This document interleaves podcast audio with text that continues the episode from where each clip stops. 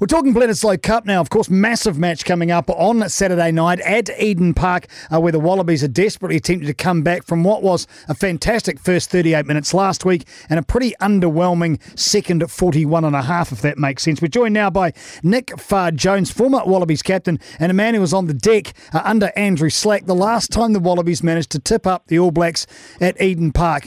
Uh, deep in the dark mist of time, Nick Farr-Jones. It must seem like decades ago because it was. And welcome to the show. Yeah, thanks, Darcy. It certainly was a long time ago, mate. Just last week, I I rolled around. Not that I keep a close eye on these things, but 25 years since I stopped um, pulling on that gold jersey, which was in 1993. But you're right. Um, played my first test at Eden Park in 1985. Uh, went down 10-9. It was part of a four consecutive tests between the Wallabies and All Blacks, where one point separated us. Um, but yeah, we went on in '86 to win that series. Uh, just to remind your listeners, some will have no idea because they were too young. Others will remember it. But it was that year that your team went over to South Africa um, on that non-sanctioned trip, and they were the Cavaliers, I think, and played four tests over there. And then we toured in '86, and we won 13-12 against the Baby Blacks, I think you called them, and then we lost 13-12 in Dunedin and that was a really critical game for us. Um, we had to win the Bledisloe Cup, certainly for Alan Jones. You know, he was always saying we, we, we can't be the Greg Normans of golf, always finishing second. Um, and it was a great game. It was a terrific game. I think from memory, 30-16. Not that I'm really remembering that, but you you know, it's it's hard to win there. It's it's a fortress for the All Blacks. It used to be a fortress for the Auckland team, and it's a bloody tough environment. Tell us about the headspace around the team because plainly that the current crop of Wallabies need to somehow check into that. I mean, they're not poor players by any stretch of the imagination. They showed us last week they can actually compete. So I'm presuming it's upstairs once they work out uh, how to tackle. Can you draw any comparisons between your guys then and these guys now, or is it such a gulf there's no point? Oh, look, it's difficult for me to do it. I mean, last year, and maybe I did fire them up um, when they had that victory up in Queensland um, against the All Blacks, the last victory we had, because, you know, I was quoted as saying, you know, I think we're lacking a bit of mental toughness. And sometimes that sort of criticism um, can, can gel people and what have you. But I suppose my real fear is, is just the way we dropped off in that second half. Um, you know, I, I, I, just wonder if we're physically up to the, the battle, um, let alone mentally. And we all know that to, to, to face down the haka, to, to, to play 80 minutes of football, you've got to be right on your game individually, collectively, mentally, physically. And I, I sometimes just uh, doubt that we've got the physical capacity at the moment because that second half um, was dreadful and they're had to be something going on, probably physically as well as mentally. So this is uh, an alarm over the conditioning of the players. And we're talking about a group of men that went right the way through the super season, and they played internationals in June as well. Are just a bridge too far because well, that would be a, a gut blow, wouldn't it? Mate, mate, I can't work it out because you know I played in the amateur days. Um, you know, I probably only trained as a squad back in those days, except when you're on tour. But you know, maybe sort of 12, 15 hours um, before a test match. We could only go into camp on a Wednesday.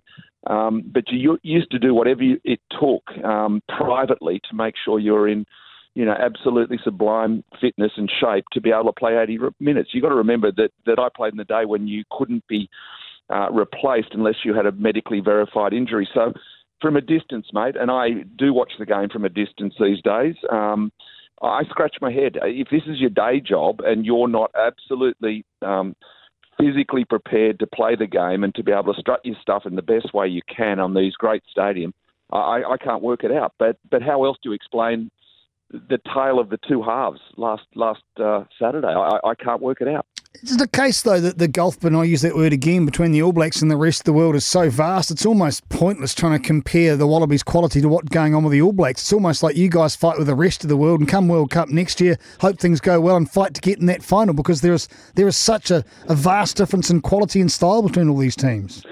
It shouldn't be like that, though, particularly when the guys are playing professional sport. Um, you know, we can produce great athletes. I mean, if we didn't, if we had access to all the guys who play rugby league and AFL, it, it may be different. But let's remember that we're a country that has got five times your population. So we should be able to produce 23 guys who can strut their stuff and play at, at the best level. I, I don't know what it is. I think it must come down to coaching and preparation and selection and and all the pathways. Um, I'm on the board of the International Rugby Academy of New Zealand, um, otherwise known as IRANZ. It's not because I support New Zealand rugby. IRANZ is available to any country in the world. Uh, it has got the best program as an academy uh, globally. Um, and yet the Australians refuse to acknowledge that and, and keep on burying their heads in the sand and, and trying to, you know, I don't really know what the pathway is, but whatever it is, it certainly ain't been working for the last 15 years. So to lay into the team and to coach Cheika is probably a little disingenuous when um, what I'm hearing from you, it comes from the top. It's at a, a board level and a recognition level. That's where the, the problem with Australia rugby starts and that where it needs to be fixed. Uh, Darcy, you may well have hit the nail on the head. I, chaired the board of New South Wales Rugby for five years. I, I stood down three years ago. I really haven't been connected uh, to the game. Sometimes the only way to recharge your batteries is to move away from it. And I certainly want to recharge the batteries before next year's World Cup in Japan. Doesn't mean I won't be watching tomorrow night with great interest. Doesn't mean I won't be cheering for the boys. Um, but yeah, I, I, I, do think that there's probably board levels. Um, all you have to do is, is read Alan Jones's comments and, and what have you. And you know, look at the investment that we've had in community rugby over here, and look at the ways that we've tried to um, run pathways to young kids. You know, getting that pathway to pulling on that gold jersey. I, you guys are head and shoulders above us because of your governance system, and, and effectively the you know the New Zealand Rugby Union run things from the top. We we don't. We have a fractured system over here where it's quite disparate between you know the super um, teams and their boards and, and the Australian Rugby Union. Nick Farr Jones uh, joining the program. So calls for Michael Cheika's head. I find this interesting. Uh, uh, simply a year out from a World Cup that it even entertained such a concept because surely that'd throw the team into into greater disarray, would it not? Look, I, I certainly I, am too distant from it to call that. But right. if you look at the record um, one from five victories over the Irish, one from seven against the English, and two from ten against New Zealand. It, it ain't a great scoreboard, I can assure you of that. Um, I suspect that Bill Pulver was too quick to sign Michael up uh, after we did extremely well in the last World Cup. I mean, Cheika had, you know, red aces in relation to that negotiation. I, you know, I'm not sure why Bill would have paid top dollar and, and actually agreeing, you know, for Cheika to go through to the end of the next World Cup. I think that could have been a mistake. But look, at the end of the day, um, you know, we hope he does a good job. Uh, again, from a distance, I scratch my head and I look at the performance um, and, and wonder about the mental capacity of these guys, um, not to mention the physical that I've already spoken about. If there's anything they can do in this small window from Waiheke Island over on the ferry back into central Auckland before they get into this game, what would it be? What would be the one bit of advice you'd like to give to these guys or you'd hope they'd pick up besides make your tackles? Because I think that one's obvious. Yeah, look, look again. I, I, I struggle with that. I, I suppose I think back to when my team was called the Woeful Wallabies in 1990 um, in the three Test series in New Zealand. We were called the Woeful Wallabies by one of the in one of the headlines um, by one of the newspapers after our loss to New Zealand in Auckland. Um, we ended up getting away with the third test in 1990, which was probably um, the most important victory that I had in my life because it all of a sudden gave us belief.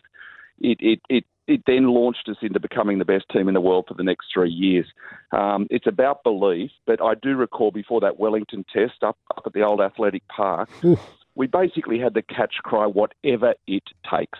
Um, whatever it takes, individually, collectively, the solidarity we needed. But we went out that day with a huge belief, even though from the 87 World Cup through to that match, New Zealand came first and Daylight came second. And sometimes you just got to take that out, but then you've got to execute it. Wonderful stuff. Nick Farr Jones, always a pleasure. Thanks very much for your time. Do enjoy uh, the weekend's entertainment and indeed uh, right the way through up until the next World Cup. Things have got to change. Yeah, good on you, Darcy. Nice to talk to you and uh, all the best to the what are you, four and a half, five million people over there? Oh, 4.8 listeners, wouldn't you, mate? Good on you, Nick. See you later. Good on you. Cheers, mate.